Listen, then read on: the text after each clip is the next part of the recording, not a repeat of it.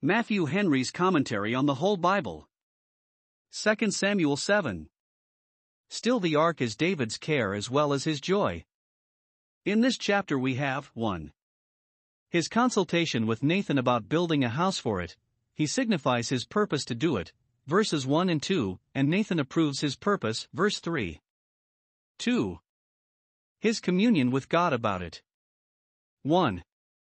A gracious message God sent him about it, accepting his purpose, countermanding the performance, and promising him an entail of blessings upon his family, verses 4 to 17. 2.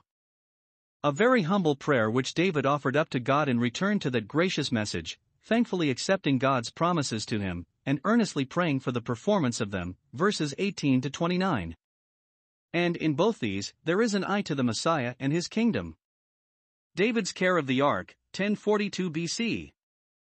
1 And it came to pass, when the king sat in his house, and the Lord had given him rest round about from all his enemies, 2 That the king said unto Nathan the prophet, See now, I dwell in a house of cedar, but the ark, ark of God dwelleth within curtains. 3 And Nathan said to the king, Go, do all that is in thine heart, for the Lord is with thee. Here is 1. David at rest. He sat in his house, verse 1, quiet and undisturbed, having no occasion to take the field. The Lord had given him rest round about, from all those that were enemies to his settlement in the throne, and he set himself to enjoy that rest. Though he was a man of war, he was for peace, Psalm 120 verse 7, and did not delight in war. He had not been long at rest, nor was it long before he was again engaged in war, but at present he enjoyed a calm, and he was in his element when he was sitting in his house, meditating in the law of God. 2. David's thought of building a temple for the honor of God. He had built a palace for himself and a city for his servants, and now he thinks of building a habitation for the ark. 1. Thus he would make a grateful return for the honors God put upon him. Note, when God, in his providence, has remarkably done much for us, it should put us upon contriving what we may do for him and his glory. What shall I render unto the Lord? 2. Thus he would improve the present calm, and make a good use of the rest God had given him. Now that he was not called out to serve God and Israel in the high places of the field, he would employ his thoughts, and time, and estate, in serving him another way, and not indulge himself in ease, much less in luxury. When God, in His providence, gives us rest, and finds us little to do of worldly business, we must do so much the more for God in our souls. How different were the thoughts of David when he sat in his palace from Nebuchadnezzar's when he walked in his. Daniel 4 verses 29 and 30. That proud man thought of nothing but the might of his own power, and the honor of his own majesty, this humble soul is full of contrivance how to glorify God and give honor to Him. And how God resisteth the proud, and giveth grace and glory to the humble, the event showed. David considered, verse 2, the stateliness of his own habitation. I dwell in a house of cedar, and compared with it the meanness of the habitation of the ark. The ark dwells within curtains, and thought this incongruous, that he should dwell in a palace, and the ark in a tent. David had been uneasy till he found out a place for the ark, Psalm 132 verses 4 and 5, and now he is uneasy till he finds out a better place. Gracious, grateful souls, souls, 1. Never think they can do enough for God, but when they have done much, are still projecting to do more and devising liberal things. 2. They cannot enjoy their own accommodations while they see the church of God in distress and under a cloud. David can take little pleasure in a house of cedar for himself, unless the ark have one. Those who stretched themselves upon beds of ivory, and were not grieved for the affliction of Joseph, though they had David's music, had not David's spirit, Amos 6 verses 4 and 6, nor those who dwelt in their ceiled houses while God's house lay waste. 3. His communicating this thought to Nathan the prophet. He told him, as a friend and confidant, whom he used to advise with. Could not David have gone about it himself? Was it not a good work? Was not he himself a prophet? Yes, but in the multitude of counselors there is safety. David told him, that by him he might know the mind of God. It was certainly a good work, but it was uncertain whether it was the will of God that David should have the doing of it. For, Nathan's approbation of it, Go, do all that is in thy heart, for the Lord is with thee. Verse 3. We do not find that David told him that he purposed to build a temple, only that it was a trouble to him that there was not one built, from which Nathan easily gathered what was in his heart and bade him go on and prosper. Note, we ought to do all we can to encourage and promote the good purposes and designs of others, and put in a good word, as we have opportunity, to forward a good work. Nathan spoke this, not in God's name, but as from himself, not as a prophet, but as a wise and good man, it was agreeable to, agreeable to the revealed will of God, which requires that all in their places should lay out themselves for the advancement of religion and the service of God, though it seems his secret will was otherwise, that David should not do this. It was Christ's prerogative always to speak the mind of God, which he perfectly knew. Other prophets spoke it only when the spirit of prophecy was upon them, but if in anything they mistook, as Samuel, 1 Samuel 16 verse 6, and Nathan here, God soon rectified the mistake. God's covenant with David, 1042 BC. For and it came to pass that night, that the word of the Lord came unto Nathan, saying, 5 Go and tell my servant David, Thus saith the Lord, Shalt thou build me a house for me to dwell in? 6 Whereas I have not dwelt in any house, since the time that I brought up the children of Israel out of Egypt, even to this day, but have walked in a tent and in a tabernacle. 7 In all the places wherein I have walked with all the children of Israel spake I a word with any of the tribes of Israel, whom I commanded to feed my people Israel, saying, Why build ye not me a house of cedar? 8 Now therefore so shalt thou say unto my servant David, Thus saith the Lord of hosts I took thee from the sheepcote, from following the sheep, to be ruler over my people, over Israel. 9 And I was with thee whithersoever thou wentest, and have cut off all thine enemies out of thy sight, and have made thee a great name, like unto the name of the great men that are in the earth.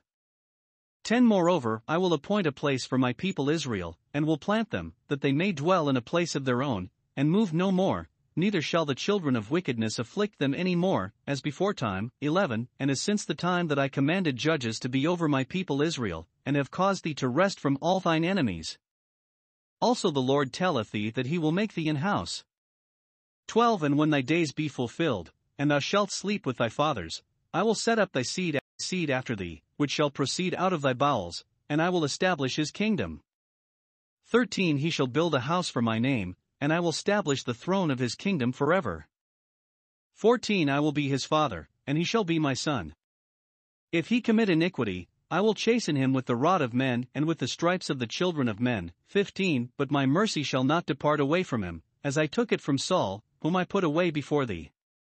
16 And thine house and thy kingdom shall be established forever before thee, thy throne shall be established forever. 17 According to all these words, and according to all this vision, so did Nathan speak unto David. We have here a full revelation of God's favor to David, and the kind intentions of that favor, the notices and assurances of which God sent him by Nathan the prophet, whom he entrusted to deliver this long message to him. The design of it is to take him off from his purpose of building the temple, and it was therefore sent 1. By the same hand that had given him encouragement to do it, lest, if it had been sent by any other, Nathan should be despised and insulted and David should be perplexed, being encouraged by one prophet and discouraged by another. 2. The same night, that Nathan might not cont- continue long in an error nor David have his head any further filled with thoughts of that which he must never bring to pass. God might have said this to David himself immediately, but he chose to send it by Nathan, to support the honor of his prophets, and to preserve in David a regard to them. Though he be the head, they must be the eyes by which he must see the visions of the Almighty, and the tongue by which he must hear the word of God. He that delivered this long message to Nathan assisted his memory to retain it, that he might deliver it fully, he being resolved to deliver it faithfully, as he received it of the Lord. Now, in this message, I, David's purpose to build God a house is superseded. God took notice of that purpose, for he knows what is in man, and he was well pleased with it, as appears 1 Kings 8 verse 18. Thou didst well that it was in thy heart, yet he forbade him to go on with his purpose. Verse 5 Shalt thou build me a house? No, thou shalt not, as it is explained in the parallel place, 1 Chronicles 17 verse 4, there is other work appointed for thee to do, which must be done first. David is a man of war, and he must enlarge the borders of Israel by carrying on their conquests. David is a sweet psalmist, and he must prepare psalms for the use of the temple when it is built, and settle the courses of the Levites, but his son's genius will better suit for building the house, and he will have a better treasure to bear the charge of it, and therefore let it be reserved for him to do. As every man hath received the gift, so let him minister. The building of a temple was to be a work of time and preparation made for it, but it was a thing that had never been spoken of till now. God tells him, 1. That hitherto he had never had a house built for him, verse 6, a tabernacle had served hitherto, and it might serve a while longer. God regards not outward pomp in his service, his presence was as surely with his people when the ark was in a tent as when it was in a temple. David was uneasy that the ark was in curtains, a mean and movable habitation, but God never complained of it as any uneasiness to him. He did not dwell, but walk, and yet fainted not, nor was weary. Christ, like the ark, when here on earth walked in a tent or tabernacle, for he went about doing good, and dwelt not in any house of his own, till he ascended on high to the mansions above, in his Father's house, and there he sat down.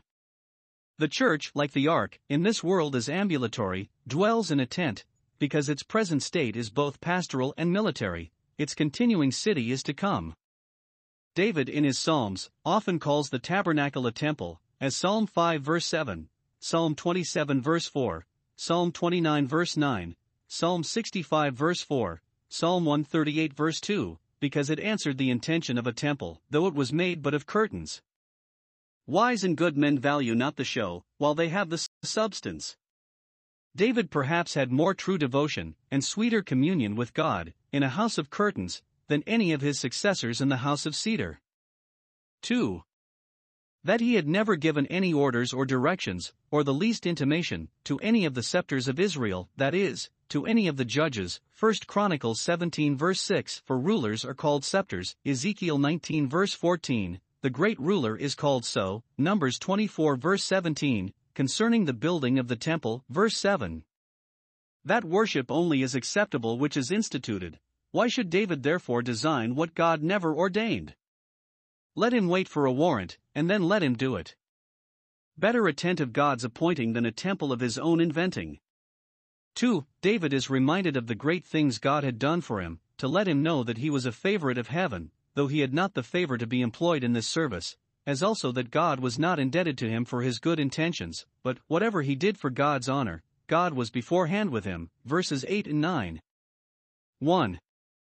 He had raised him from a very mean and low condition, he took him from the sheepcote. It is good for those who have come to great preferment to be often reminded of their small beginnings, that they may always be humble and thankful. 2. He had given him success and victory over his enemies. Verse 9 I was with thee whithersoever thou wentest, to protect thee when pursued, to prosper thee when pursuing. I have cut off all thy enemies that stood in the way of thy advancement and settlement. 3. He had crowned him not only with power and dominion in Israel, but with honor and, and reputation among the nations about, I have made thee a great name. He had become famous for his courage, conduct, and great achievements, and was more talked of than any of the great men of his day. A great name is what those who have it have great reason to be thankful for and may improve to good purposes, but what those who have it not have no reason to be ambitious of, a good name is more desirable. A man may pass through the world very obscurely and yet very comfortably. 3. A happy establishment is promised to God's Israel, verses 10 and 11.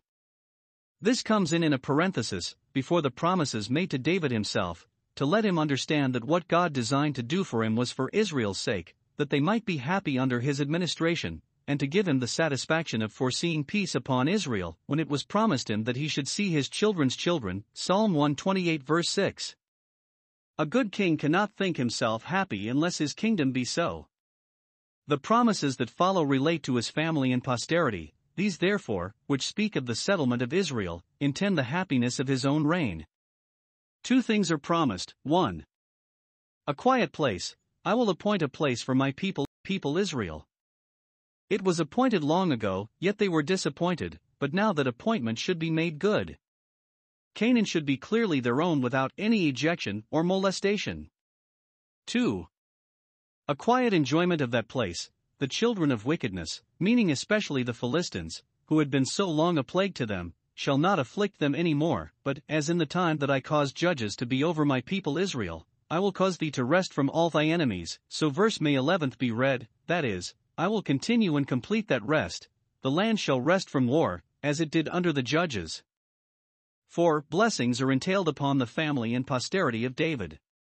David had purpose to build God a house, and, in requital, God promises to build him a house, verse 11. Whatever we do for God, or, sincere, or sincerely design to do though providence prevents our doing it, we shall in no wise lose our reward. He had promised to make him a name, verse 9, here he promises to make him a house, which should bear up that name. It would be a great satisfaction to David, while he lived, to have the inviolable assurance of a divine promise that his family should flourish when he was dead.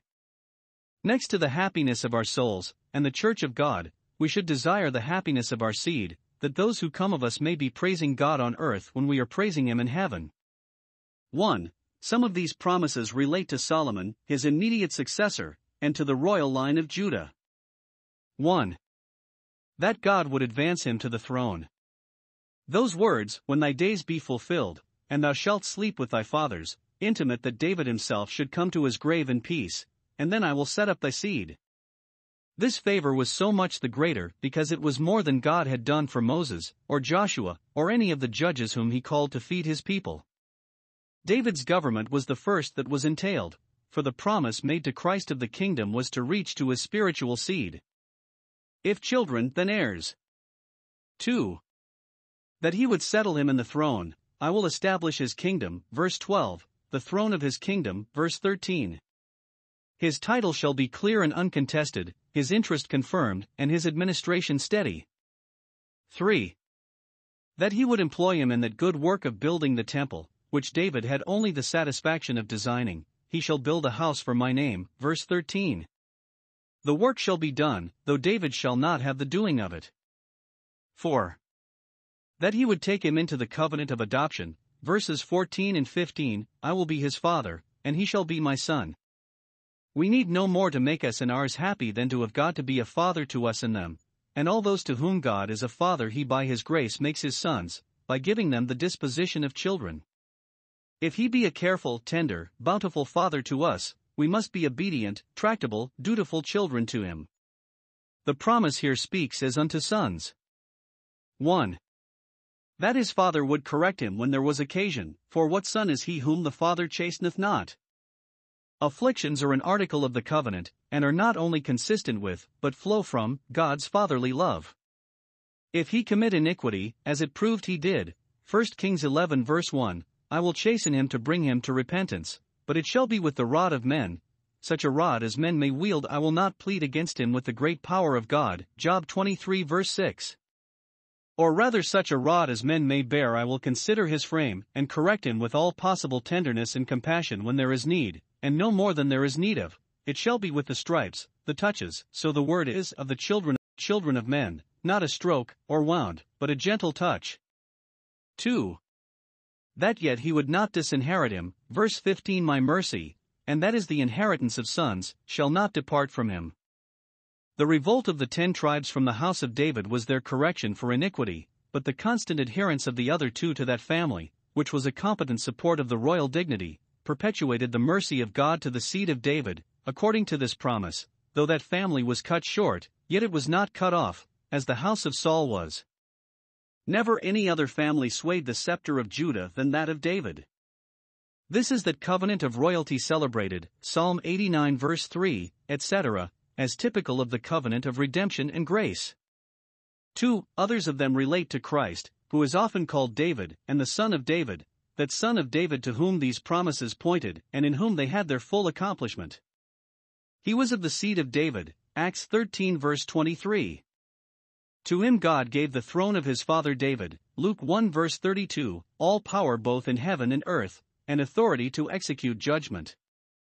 He was to build the gospel temple, a house for God's name, Zechariah 6 verses 12 and 13. That promise, I will be his father, and he shall be my son, is expressly applied to Christ by the Apostle, Hebrews 1 verse 5. But the establishing of his house, and his throne, and his kingdom, forever, verse 13, and again, and a third time, verse 16. Forever can be applied to no other than Christ and his kingdom. David's house and kingdom have long since come to an end, it is only the Messiah's kingdom that is everlasting, and of the increase of his government and peace there shall be no end. The supposition of committing iniquity cannot indeed be applied to the Messiah himself, but it is applicable, and very comfortable, to his spiritual seed. True believers have their infirmities, for which they may expect to be corrected, but they shall not be cast off. Every transgression in the covenant will not throw us out of covenant. Now, 1. This message Nathan faithfully delivered to David, verse 17, 17, though, in forbidding him to build the temple, he contradicted his own words, yet he was not backward to do it when he was better informed concerning the mind of God. 2. These promises God faithfully performed to David and his seed in due time. Though David came short of making good his purpose to build God a house, yet God did not come short of making good his promise to build him a house. Such is the tenor of the covenant we are under, though there are many failures in our performances, there are none in God's. David's prayer for God's blessing, 1042 BC. 18 Then went King David in, and sat before the Lord, and he said, Who am I, O Lord God? And what is my house, that thou hast brought me hitherto? 19 And this was yet a small thing in thy sight, O Lord God, but thou hast spoken also of thy servant's house for a great while to come. And is this the manner of man, O Lord God? 20 And what can David say more unto thee? For thou, Lord God, knowest thy servant. 21 For thy word's sake, and according to thine own heart, hast thou done all these great things, to make thy servant know them. 22 Wherefore thou art great, O Lord God, for there is none like thee, neither is there any God beside thee, according to all that we have heard with our ears. 23 And what one nation in the earth is like thy people, even like Israel, whom God went to redeem for a people to himself, and to make him a name, and to do for you great things and terrible for thy land, before thy people, which thou redeemedst to thee from Egypt, from the nations and their gods. 24 For thou hast confirmed to thyself thy people Israel to be a people unto thee forever, and thou, Lord, art become their God. 25 And now, O Lord God, the word that thou hast spoken concerning thy servant, and concerning his house, establish it forever, and do as thou hast said. 26 And let thy name be magnified forever, saying, The Lord of hosts is the God over Israel, and let the house of thy servant David be established before thee.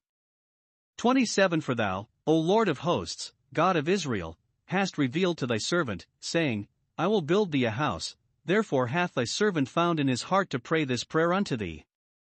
28 And now, O Lord God, thou art that God, and thy words be true, and thou hast promised this goodness unto thy servant. 29 Therefore now let it please thee to bless the house of thy servant, that it may continue forever before thee, for thou, O Lord God, hast spoken it, and with thy blessing let the house of thy servant be blessed forever.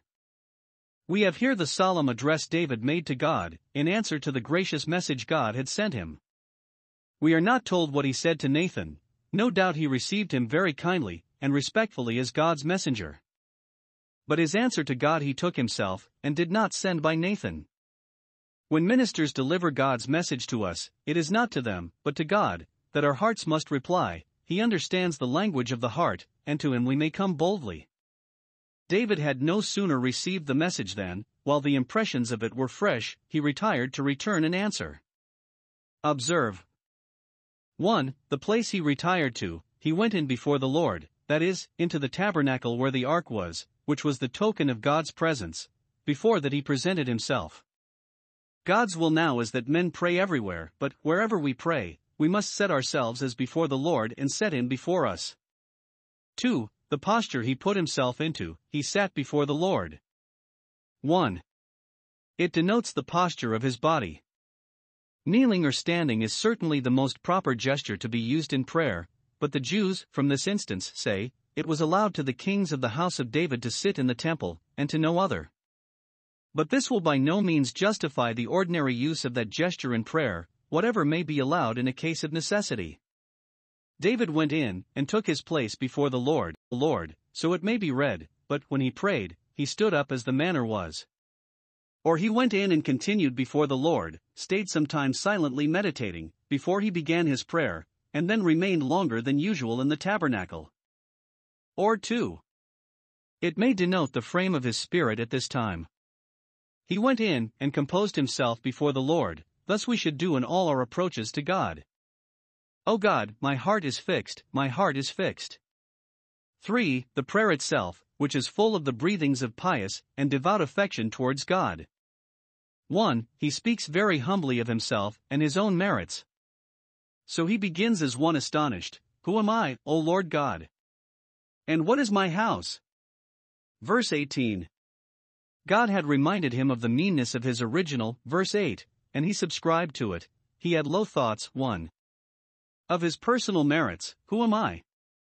He was upon all accounts a very considerable and valuable man.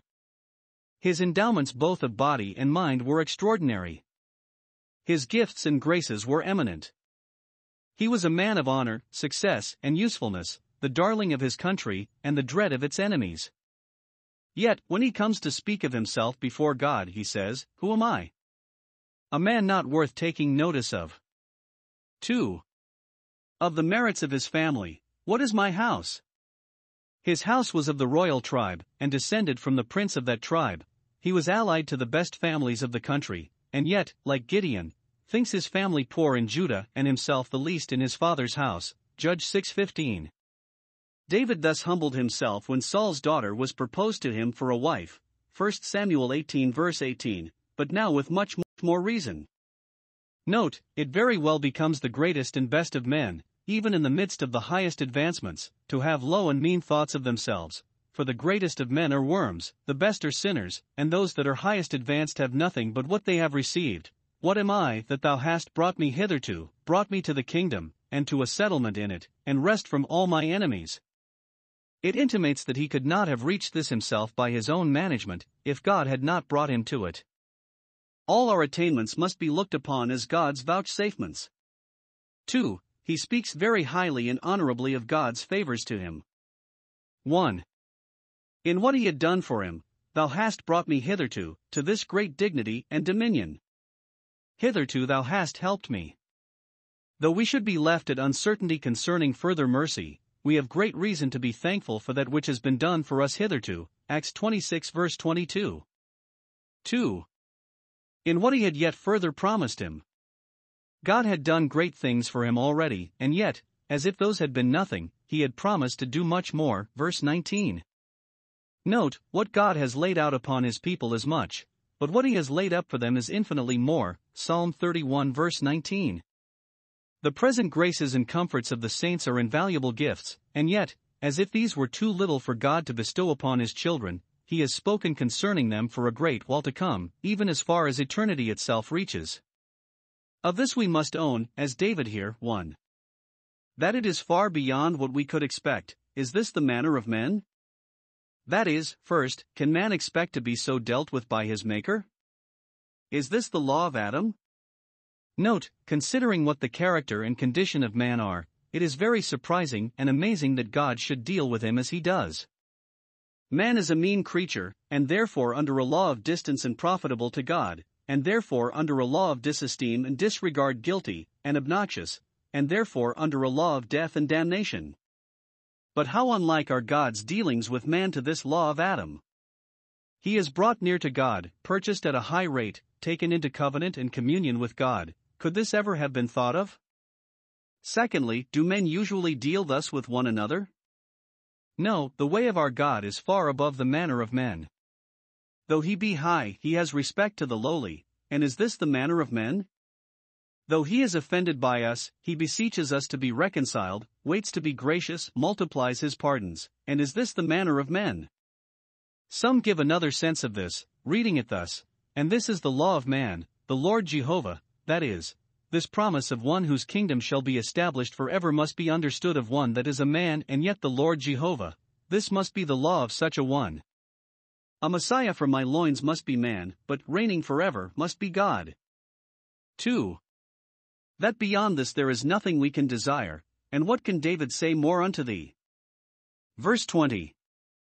What can I ask or wish for more?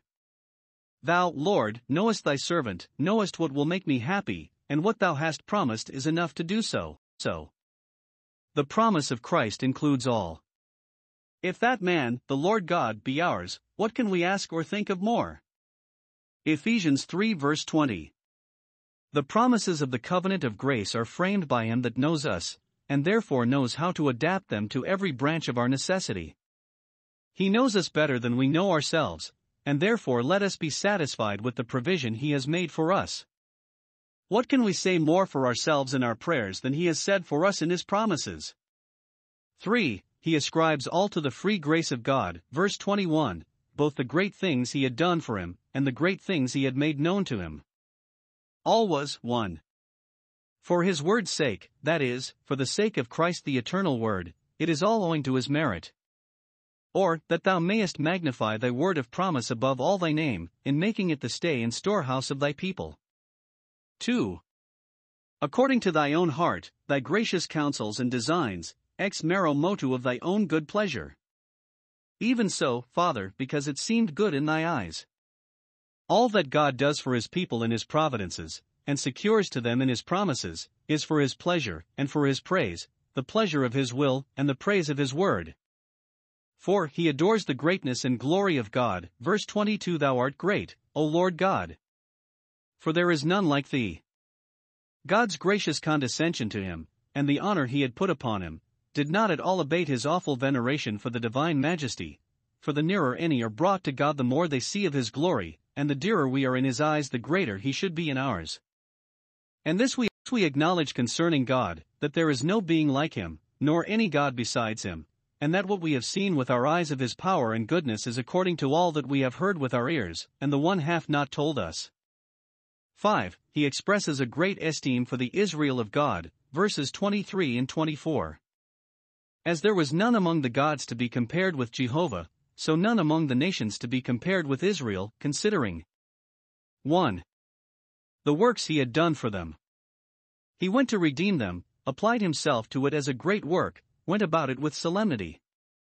Elohim halakah di Ivaroni gods went, as if there was the same consultation and concurrence of all the persons in the blessed Trinity about the work of redemption that there was about the work of creation, when God said, Let us make man. Whom those that were sent of God went to redeem, so the Chaldee, meaning, I suppose, Moses and Aaron. The redemption of Israel, as described here, was typical of our redemption by Christ in that 1. They were redeemed from the nations and their gods, so are we from all iniquity and all conformity to this present world. Christ came to save his people, people from their sins. 2.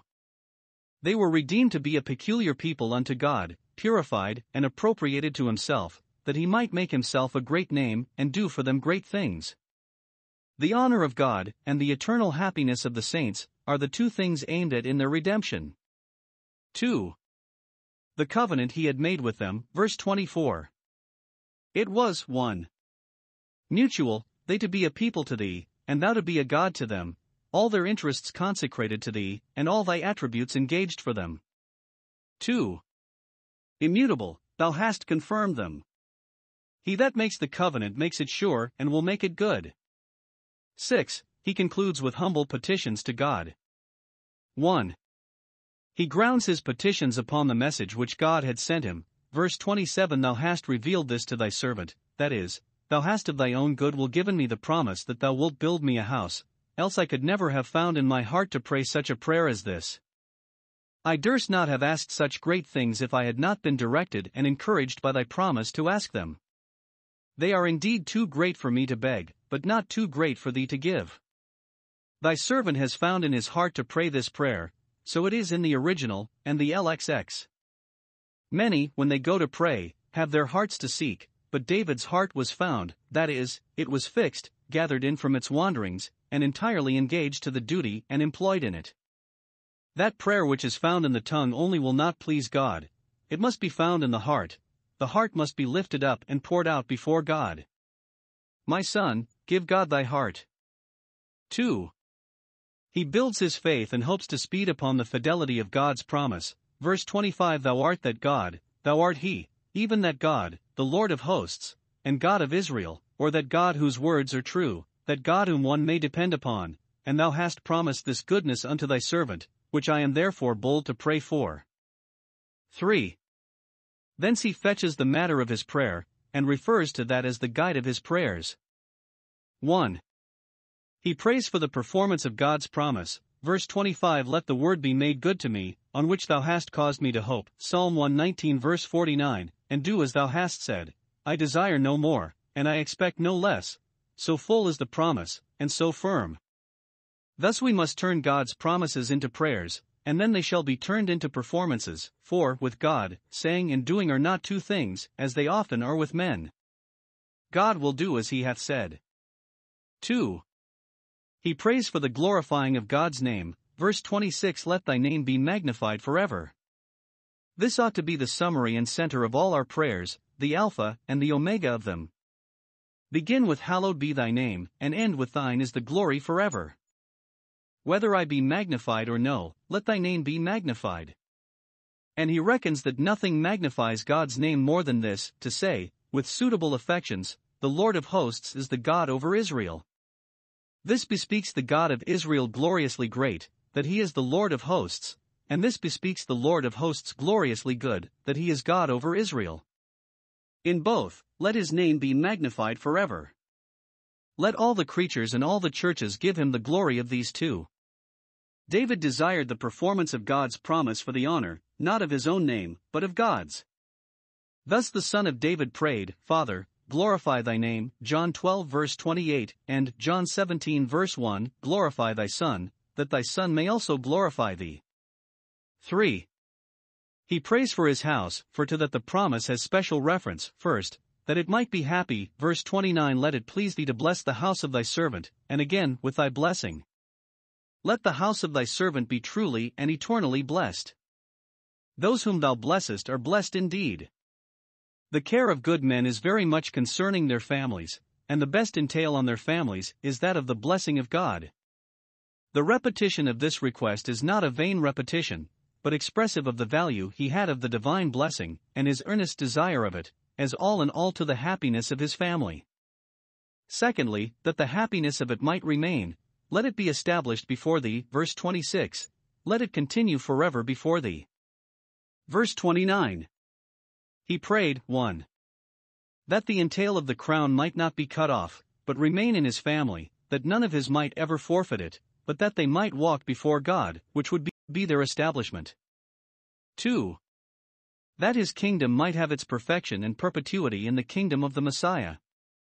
When Christ forever sat down on the right hand of God, Hebrews 10 verse 12, and received all possible assurance that his seed and throne shall be as the days of heaven, this prayer of David the son of Jesse for his seed was abundantly answered, that it might continue before God forever.